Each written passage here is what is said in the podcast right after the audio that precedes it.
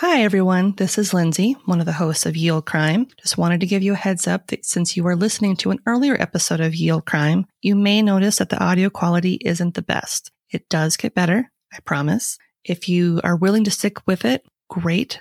If you'd rather start with better quality audio, I would suggest skipping ahead to episode 19 when we purchased newer, better audio equipment. And on that note, thank you for listening and on with the show. Ladies and gentlemen, greetings and salutations, and welcome to the Murmur Murders Podcast. If you enjoy deep dives or thought provoking true crime shows, I'm afraid I have some bad news for you. Because this ain't it.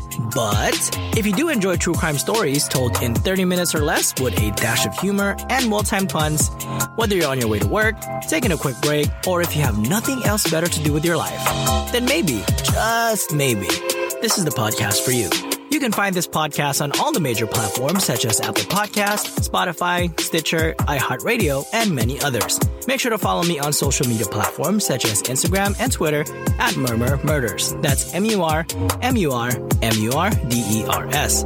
Hope to hear from you, and until next time on the Murmur Murders Podcast.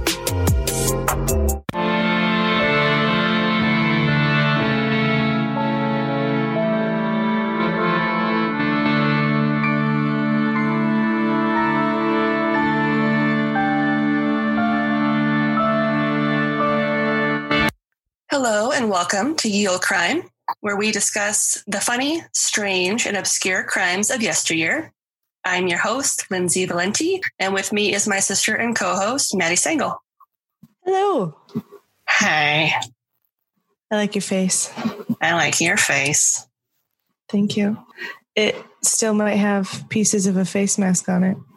Okay, so we today are going to be talking about the second of your topic ideas for the month of August. Which I already forgot, and I'm very excited to find out what it was. So this one is going to be about the history of going Dutch. yeah. This actually works out pretty well because I'm about to go on a couple dates. So I need to read up. And by read up, I mean listen to you. Listen to me, and I will tell you all the things. Because you read it. I did. I did all the reading. I don't need to read anymore. I got you. you have me. Just stop reading everything. Menus, texts, emails. Be like, Lindsay, what does this say? You don't need me to do that anymore. You got someone else who can read your shit for you. they might leave if I do. He'll be like, all right, bitch, bye. like, all right, I tolerated the cat. That's kind of a jerk. And the dog that pushes me off the bed. Your cat is kind of a bitch in the best way. Yeah. She's like sassy about it.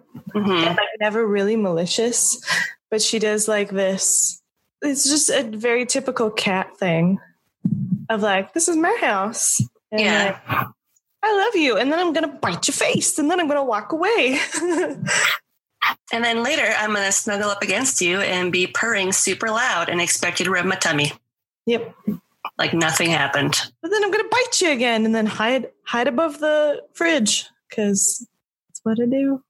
Yeah. So, Going Dutch. Let's do this. history of going Dutch. So, information for this episode was pulled from a 2018 Atlas Obscura article by Anne Ewbank, a 2017 Today I Found Out article by Melissa, a 2011 The Times of India article by Hadley Shemaya, and Wikipedia nice. because Wikipedia.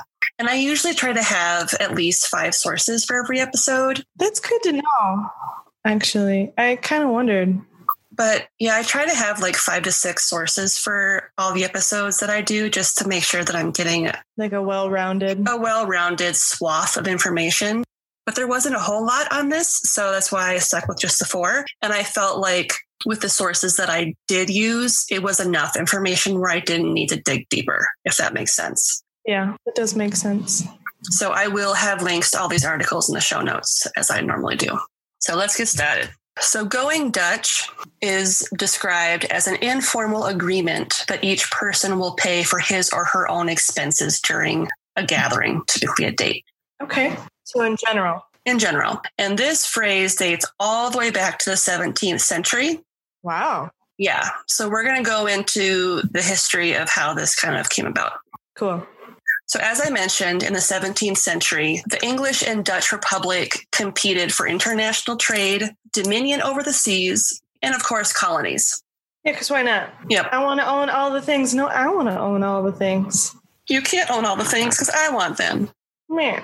So, starting in 1652, the English and Dutch spent 22 years fighting three separate Anglo Dutch wars.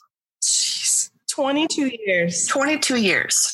Oh my gosh. And not only that, but they fought over everything from fish, specifically herring, Okay. to what is now present day New York, the state. That's okay. That's just kind of funny. Like Yeah. they were so petty, like they were super petty about fish, but then they were also like, but like I own everything where the fish is. So yeah, let's fight every year. I wonder, you wonder if they had like, um, like truces or like timeouts. I don't know what it's called in I don't know. wartime. Can we have a timeout for our holidays? Yeah. 22 years is a long time to be fighting. An active fight?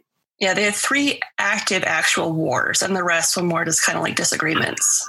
That's crazy. Yeah. That's so, that's dedication. Like you kind of respect it, but also like, stop. Yeah.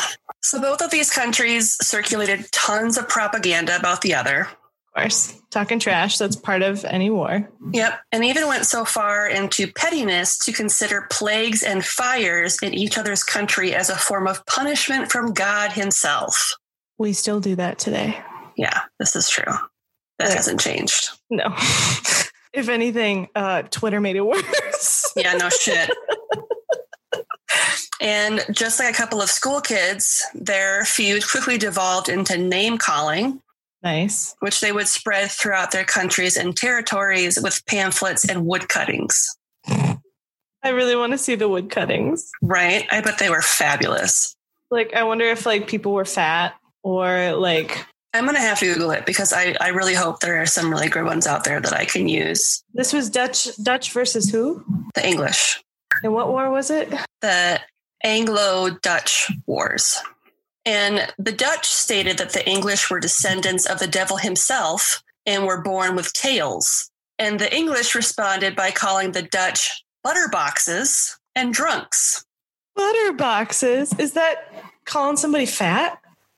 I don't know because no matter how much I looked, I could not find what butterbox actually means, other than it's just a derogatory term for Dutch people. Like I looked. Weird.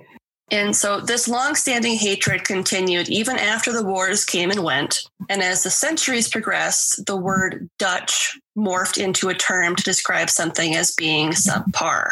Ooh, Yeah. that's the ultimate burn. Yeah. So by 1654, the first use of Dutch as a derogatory term was used in R. Whitlock's Zworia. It's Z W O R O U I A. I don't know. No clue. It was stated as quote, the contract is not like Dutch bargains made in drink, which insinuates that you can't make any sort of bargain without being drunk. Dang. The English are savages. Yeah. And examples of this included the belief that Dutch soldiers needed, quote, Dutch courage, aka liquor, in order to fight.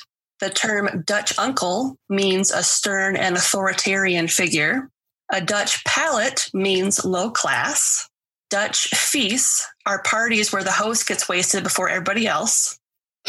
A Dutch reckoning is used to describe unexpected charges on an unitemized bill.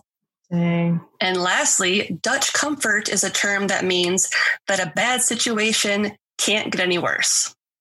Wow. Okay, I am so first off, as a mostly English more than Dutch descendant, sorry. Like that's those are some crazy burns. Mm-hmm. Like I would be interested if we have any Dutch listeners, like what type of Dutch slang? they have about the English. Yeah, I'd be really interested to find out like what sort of derogatory terms they have for English people because there has to be something, but we just don't Oh, know yeah. because we're dumb and don't know their language. Yeah. It probably those is. are really intense burns. Like those Yeah. are nasty. Yeah. So, long story short, Dutch basically meant that whatever it was describing was considered inferior or the opposite of whatever it was describing. Terrible. And it was often crude or just overall mean. And even with all of this, the term to go Dutch is actually an American one. So we just couldn't let it go. Well, so here we go. So, one of the first uses of this term was found in an 1877 New York Times article where they referenced a quote unquote Dutch treat, which in essence means you're not treating someone at all, with the insinuation being that people of Dutch descent are naturally stingy. So mean. Yep. Oh man. And in the 17th and 18th centuries, many German speaking groups immigrated to the US and settled primarily in Pennsylvania. Yep. hence the term Pennsylvania Dutch. And there are a few different reasons that these Germans were referred to as Dutch. In English, if you were High Dutch, you were from parts of Germany and nearby mountainous regions. High Dutch. High Dutch. Okay. Ah, but, but, but, but, no. Sorry, I had to take a brief willy break. It's okay. Low Dutch were people who hailed from the Netherlands. So basically low class. Nice. Yep. And in the US, the Pennsylvania Dutch grew a, reputation for not owing anyone anything to the point that even when part of a group of friends, they would insist on paying their own portion of the bill. So like no gifts. Like don't treat me differently. I'll just I'll always pay for it. Yep. Got it. So whether there's any real facts to back up this claim, Mhm. terming something as Dutch became synonymous with this idea, which eventually morphed into terms such as a Dutch treat, which was first printed in 1873, Yep. a Dutch lunch, which was first printed in 1897, and the term Go Dutch, which was first printed in 1914. So the first printed instance of Dutch treat appeared in a Daily Democrat article on June 27th, 1873, and is the following quote, if our temperance friends could institute what is called the Dutch treat into our saloons, each man paying his reckoning, it would be a long step towards reforming and drinking to excess, end quote. So in that way, it was termed as like a positive thing because it's like Yeah. if people only paid for their own stuff, they wouldn't be drunkards, basically. Right. The term Dutch lunch was first seen in Fort Wayne's Morning Journal on October 24th, 1897, as follows Quote, Perhaps you have a fatter pocketbook than some of the other fellows. I, for instance, can't afford to buy two tickets every time I go. So some of the boys and I go on the Dutch lunch plan. Everybody for himself. End quote. Also positive-ish because like he was already calling out himself that he wasn't wealthy. Yeah, like if he couldn't afford to pay for two people, so he would just pay for Yeah. himself. All right, we're getting there. We're getting there. Yep. Changing the narrative.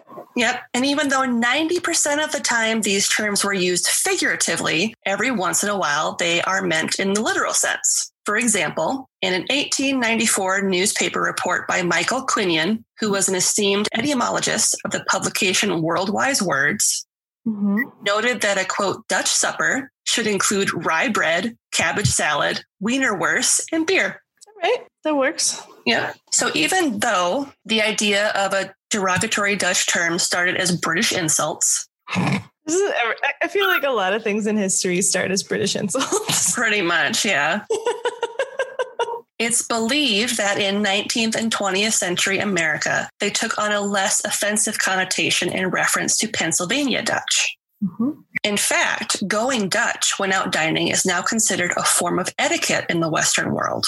Yep. And on the flippity flop, if you're, quote, sharing Dutch, you're actually sharing joint ownership of some luxury good, such as a plane, boat, car, or other high end product. By, quote, sharing Dutch, you're reducing the overall expense of the gift by splitting the cost. So would that be more of like a couple So, going like- on a car, or is that more of like knowing your sibling has a Christmas present and then everybody chips in to buy that Christmas present? Yes, so that'd be considered sharing Dutch, or like even having roommates for an apartment. That would be considered sharing Dutch because you're both paying for the same service or good. Got it. Okay. And obviously, using the word Dutch has consequences. Yep. And even today, the Dutch government has issued orders to its officials that they should avoid all use of the word if possible to stop the stigma. That makes sense. I mean, like, how long has it been? Since the 1600s, Yeah. the 17th century. Like that takes a it takes a long, long, long time for things to come out of our Vernacular. yeah. So And I decided to delve even further. ooh, I'm listening. I went international with this because Okay. what we consider going Dutch isn't the same around the world. Okay. That makes sense, especially if like the relationship with the Dutch, like, did you try to conquer me? Or Well-? So the idea of going Dutch has different meanings depending on where you are in the world. Okay. So, for example, in countries such as Italy, Spain, Portugal, Greece, or Cyprus, it's considered rude to ask for separate bills, especially when you're part of a large group.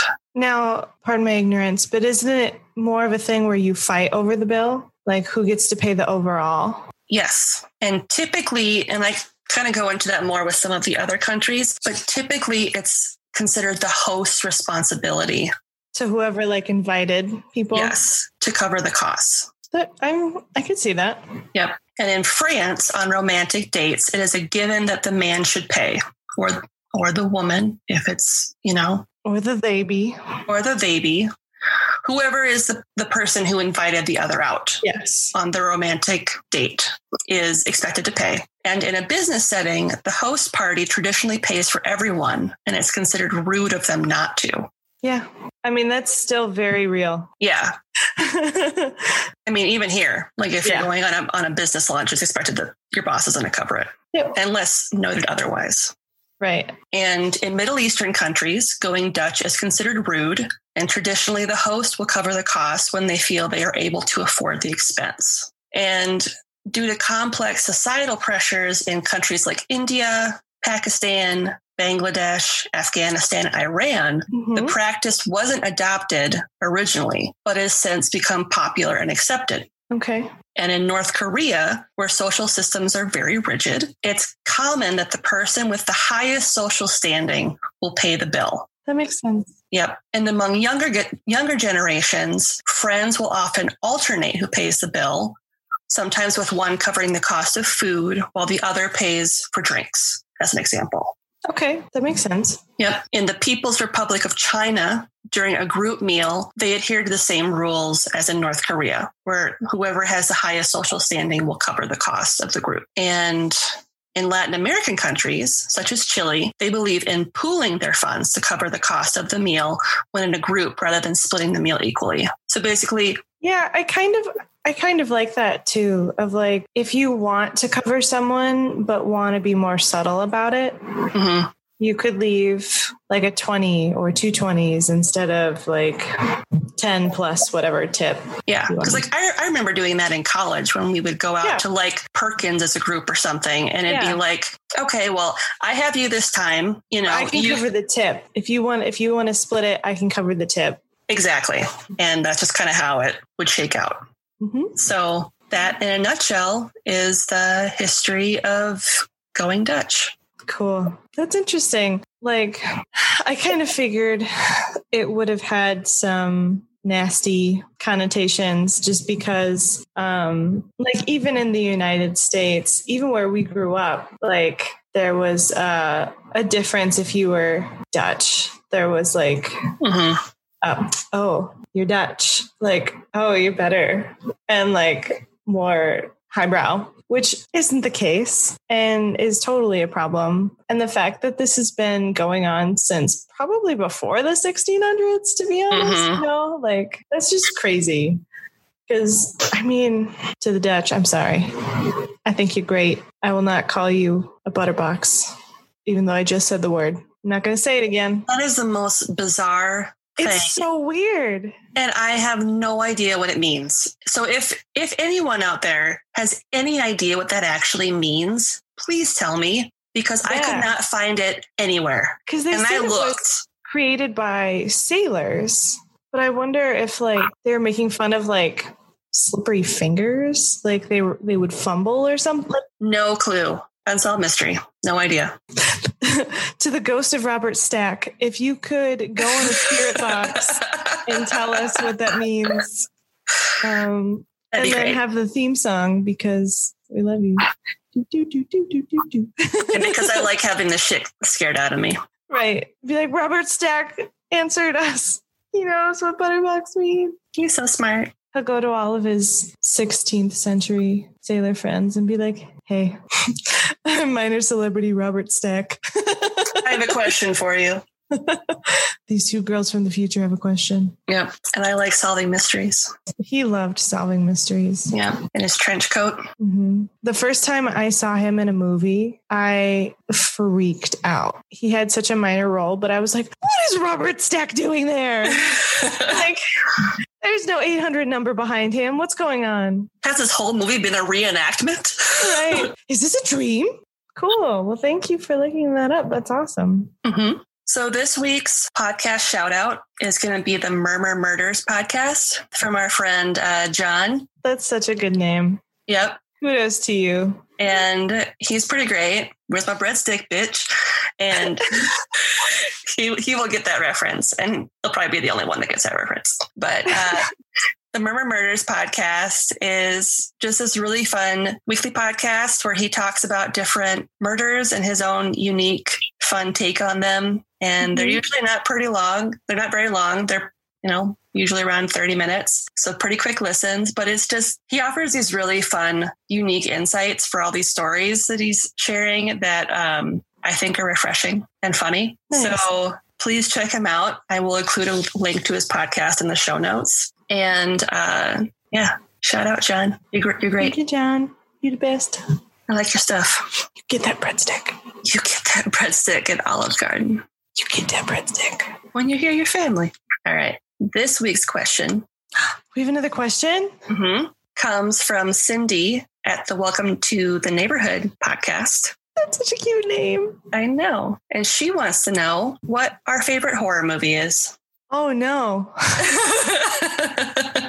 Um. Okay, so for me, I'm a total baby, hmm like a big old baby, Same, and I don't really watch horror same. just because um I'm the type of person that literally like absorbs all of it and then has nightmares for like a year Yeah.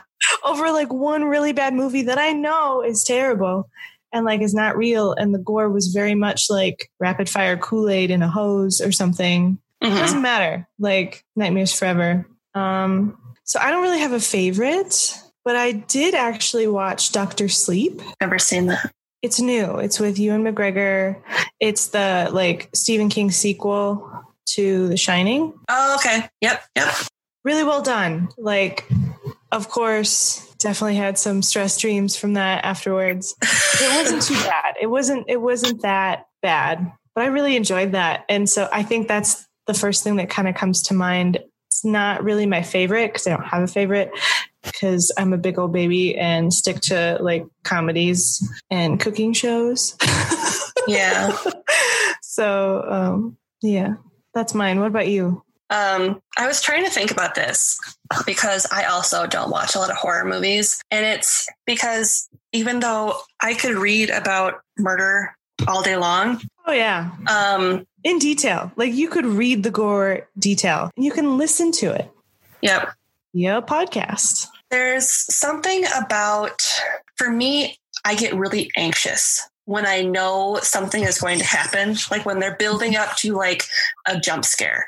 Like you know it's coming, but I get really anxious to the point where like my heart actually hurts, like my chest mm-hmm. hurts. So for me, it's something where it's like, it's almost like I can't watch that kind of stuff because it's a physical discomfort for me and it makes me I very concerned. I, I, I seriously am legit with all the heart problems in our family, concerned that I will have a heart attack if I'm watching a horror movie. So, Yeah, that being said, super fun. um, the one movie that I really actually enjoyed watching that I would consider horror, I'm going to have to look it up. Maybe you can look it up for me. Um, it was a Guillermo del Toro movie, It had Tom Hiddleston in it. It's Something Hill. Oh, I feel like it's Something Hill. Crimson Peak. Crimson Peak. Thank you. That is the one. I could not watch that. Really? I couldn't do it. I started watching it, and then there was like one jump scare, and I was like, "Nope, I will see you never." And I, I, I mean, I went to Guillermo del Toro had like a a traveling exhibit, Exhibit. and I went to see it, and I loved every second of it, and did not get scared. But nope, I can't watch it. Yep. I couldn't get through it. Wow, you, wow, I'm impressed by you now. Thank you. There's a lot of blood in that. Yeah, there was a lot of blood in that.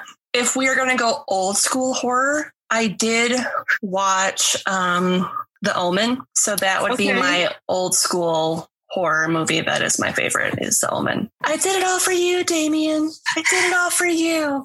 So those are my two horror movies that I would say are my favorite from old school and more recent. Yeah, I just have the most recent one because I feel like even with the old old school movies, I've only watched them in portions because I can't. Yeah. And there's um But it's one of those things too where it's like I listen to some podcasts where they like will watch and discuss horror movies and I'm cool with that kind of stuff. Like I'll listen to them talking about it and be like, "Oh, that's not so bad. Maybe I should watch it." And then as I'm thinking about it, I'm like, "No, I can't watch it because even though it doesn't sound that bad, I know there's going to be a lot of jump scare shit in there that's really going to hurt my heart even though even if I go in knowing everything about the movie, there will be parts that will get me and I will regret everything." Yep. The movie that I'm thinking of that I couldn't get through because I'm a big old baby was Brightburn. I have never heard of that movie. Oh, it's the um basically the anti-Superman. Okay. It's uh it's about um he he basically like so it's um what's her name? Elizabeth Banks Okay. and David Denman who played Pam's first fiance. Okay. Yeah, yeah, yeah, yeah. Yeah. Um they uh couldn't have a baby and then like this alien they lived on a farm, this alien crash happened and there was a baby and they were like, "Oh, I love him." And then they like took him and like everything's fine until he hits puberty and then he starts to get his powers and he is so vicious like i i was able to stick with it until um there's a scene where like he's attacking his uncle in a pickup truck Uh oh. there's something that happens to the uncle and like my i was watching it with my parents like um because they've been tr- they've been getting more into horror because we hated it so they like didn't watch it for us because we're delicate flowers um but the, as soon as there was like this pivotal part in the scene if anybody's seen, watched this movie they know. Um i literally squealed like a little girl and started crying and had to leave. I was like i'm not watching this oh my god. like and it has like eye stuff. Oh, and no. like it's so bad. It's like it's so good you know? Like it's it's in, incredible like how it was directed and it's visually stunning but like you know what's gonna happen and there's a lot of jump scares and there's some really really intensive like gore Mm-mm. that i couldn't i think i probably got through like the first 40 minutes Mm-mm. like I maybe that might have even been sooner. But like the second the uncle who um he's been in a lot of like his name is Matt L. Jones. He's been in a lot of like CBS sitcoms Okay. as like the dopey tall like uncle or dad or brother that's like Mhm. high all the time. And so when he was getting messed up by this like main character, I was like, I can't. so intense. But yeah, if you really want to like lose your mind and then never sleep again, watch Brightburn. Good to know. I will never watch it. Yeah, it has 57% on Rotten Tomatoes. That's honestly probably because it's like it's just so it's so messed up. It's a superhero horror movie. Mm-mm. I think Thomas would like it if he hasn't watched it already. But yeah, I don't recommend it for you because you might die. I almost died. Just left. I was like, I can't be here anymore. See, and I did the stupid thing several years ago, and was like, Hey, Thomas, let's watch paranormal activity together. Oh. And I did. And I regretted it because I had nightmares for like a month. Right. Because it's so subtle. It's so subtle. Like, so you can always, like, when you wake up, you're like, I see all of the things. Mhm, mhm. There's somebody in my closet. There's somebody. And there were definitely like parts where it's like, yeah, that's super fake. Like with the Ouija Right. board, like that was like, yeah, all right, whatever. But you're right. There were the subtle things where I was like, oh, fucking shit. The thing that got me the worst, did you watch it? Yes, I did. With mom and dad again. The sound of the footsteps getting super loud running up the stairs and then the door slamming. That part got me so hard, like nightmares. Mm-hmm. Nightmares. all right. All right, now I need something good now. So, let's talk about good things. so I've been taking Kona to obedience classes. Um, as a refresher for people who may not know about Kona, she is my rescue. She's about eight to nine months old. We don't quite know for sure how old she is. She's extremely intelligent, and she's been in obedience classes for about a month now. And why didn't we have them really meet before obedience? Um, the last time that we had Kona and Willie in the same space, it was after we'd had her for like four days and Yep, like clearly too soon. clearly too soon. And we very quickly um, realized that she did not like other dogs. And especially bigger ones because willie is he's a big guy he's a golden retriever he's about 75 pounds yeah, he's a big boy.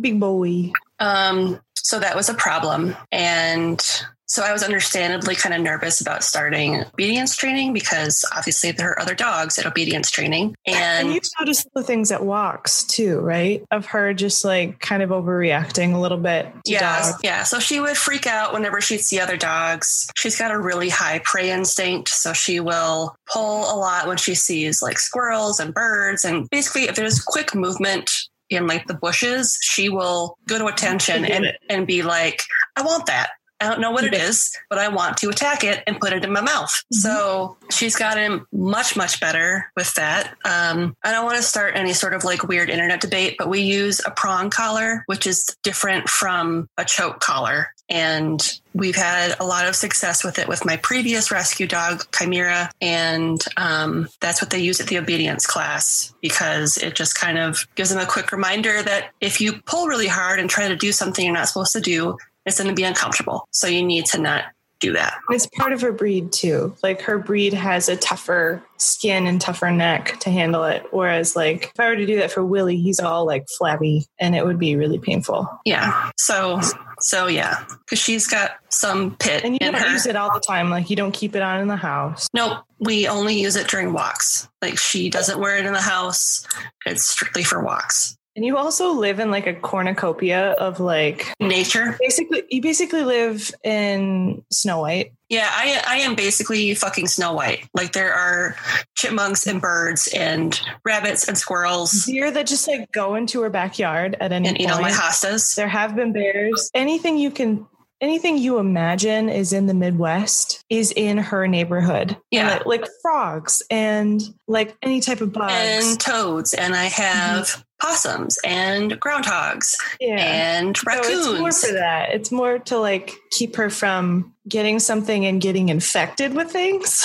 Mhm. And also to teach her that that sort of behavior is not okay. Yeah. So if she were to get out of the house, it wouldn't be an issue of, great, now I have a lost dog that's probably going to get hit by a truck because I live in an area with lots, lots of trucks. So Yeah. it's also to try to try to teach her to be safe and not do that kind of stuff. And Well, and she doesn't pull a lot anyway. Like she Uh. learned, but she learns. It takes out every walk. Like Willie's the same way. She Especially- is night and day better from when we first adopted her Yeah. since using the collar. Um, but anyway, so we've been going to obedience class, and the first couple sessions, obviously, it's like culture shock because there's tons of different kinds of dogs. There's like 20 other dogs in our class. And even though, yes, it is COVID, everyone wears masks. We're in like basically a pole barn for this class. So Oh, we all are able So to you, you can't have your own like little quadrant. Yep. So we are able to socially distance when we are training. And it's always been that way, even pre-pandemic. Yeah, that's how we we had a an extra obedience class with Willie, and that was the same way where you you had like ten feet. You Yeah. had your own little square. Yeah, we have a lot of space to move Very around. rarely interacted with others. Yeah. unless it was on the docket to train. Um, so the first couple of classes, she was a little like, "Oh my god," and kind of freaked out. And the last couple, she's been, you know, going up to other dogs and sniffing them and letting them sniff her and being okay with it. And the last couple of classes, she's been getting friendly with a golden that happens to be in the class. And granted, he's closer to her age. He's like a little over a year, whereas Willie's like He's five. He's this. He's a seasoned middle-aged gentleman. Yeah. So the last class we had prior to the get together with my family for Maddie's birthday, we sat next to the Golden prior to class starting, and Riley got close to Kona, the whole smelling thing, and um, he was like licking her face, and she was okay with it. They obviously did the whole crotch smell thing, as dogs do, and then and then right before I kind of was gonna go call her back, she got into the play position, like let's do this. Let's let's play like like front paws down, butt in the air, tail wagging, like let's do this. And I took that as a really really good sign. Wow. So yeah, because she, um, like just kind of a, a little example of the way she was with Willie when they first met.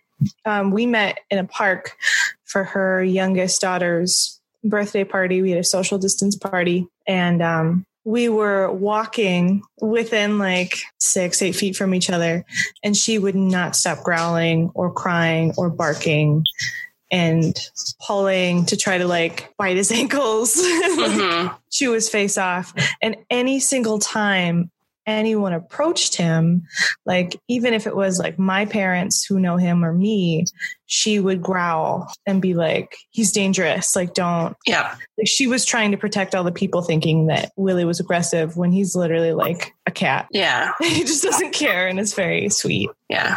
He's a big so old baby. that's like night and day that she wanted to play and didn't care. Yep. So when we brought her to my folks this weekend, obviously we introduced them in their they have a fenced in backyard and we introduced them Mhm. A big one. we introduced them with their leashes on. So if I did need to pull her back right away because there were issues, I could do that. And it was totally fine. Like they did the Yeah. whole smelling thing. They did really well.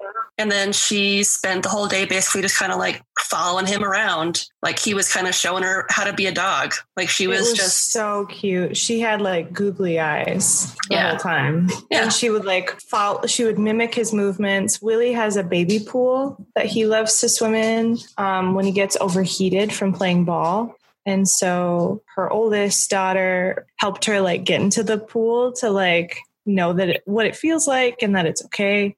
And she actually voluntarily went in the pool a couple Yep. of times, which was a big deal because it was really gross. Like Willie gets it nasty in like Yeah. two seconds because well, and she, she was like curious, like, well, why does he keep going in Yeah. here? What's in, what's in here? Um, Mhm. So it went really well. It made me feel good about future get togethers, mm-hmm. knowing that they will both be able to be in the same room together without like riling each other up to the point where we have to separate them. And that's something we Yeah. had to do with my last dog because they would be playing so much to the point where they were like wearing each other out mm-hmm. and we'd have to put them in separate rooms so they could like calm down and breathe.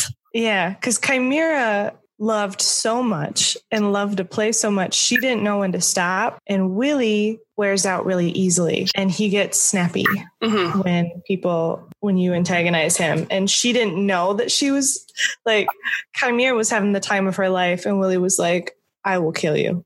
Yeah. So I'm really hopeful for like future gatherings because um, since Willie is a service dog, I do bring him to your house if I can, and I, I bring them to my, I bring them everywhere. So the fact that um, in like what four weeks, five weeks, hmm Four weeks. four weeks, they're already good friends. There was no growling. If it, if there was growling, it was like a play thing of like Yeah. let's chase each other. Mhm. So yeah, it was that was probably the best part of my birthday was knowing that our dogs get along and Mhm.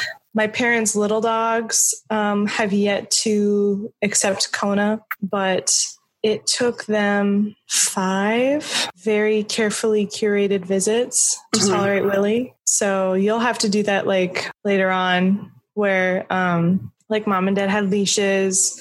We went to the park down Yeah. by their house is like a neutral zone. Yeah. And like the whole time there's a my parents have Maltese mixes, Gracie and George. And Gracie is the alpha and she's like she's got a big bark. She's got little dog syndrome. Only she she actually like carries it out. hmm So um, it's kind of funny because all the big dogs that she's ever encountered have been like, "What?" Yeah, they're like, She's just like, "I'm gonna murder you with my face." and they're just like, bitch, what are you doing? yeah, and George only he attacks because she attacks. Yeah. So, Yeah, otherwise he doesn't care. No, he really doesn't care at all. He's uh, he's such a neutral dude. So that will be uh, to be determined. But I think I think that'll happen too with time. hmm But yeah, we have friends. Our children are friends. hmm Very nice. Thank you for the tangent. You should put like a heads up. We're gonna go into a dog talk for like 15 minutes. So you can find us online at yeoldcrimepodcast.com and follow us on social media at Ye Olde Crime Pod on Twitter and Ye Olde Crime Podcast on Instagram. You can also email us at yeoldcrimepodcast at gmail.com. We'd love to hear what you think of the show, any stories you'd like to share, or, you know, you could just tell us that we're pretty. Just say hi? Help us name um, our plague doctor mascot because I vote Hank. You should agree with me or get out. no, I don't like Hank. You don't like Hank? I don't like Hank. I, I want some. I want something different. He doesn't look like a Hank to me. He looks like a Hank. No, he's handsomer than a Hank. Okay, Hank. we'll leave it to the people Yeah, you guys need to let us know what we should call him. because we're definitely siblings and we're already arguing about it. We're already arguing about what to name him. It's not going to be Hank. It's totally fucking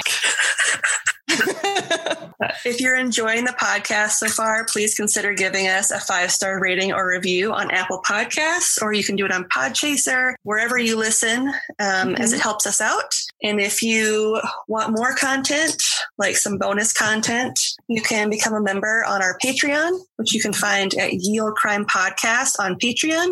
And as always, I'm Lindsay. and I'm Madison. And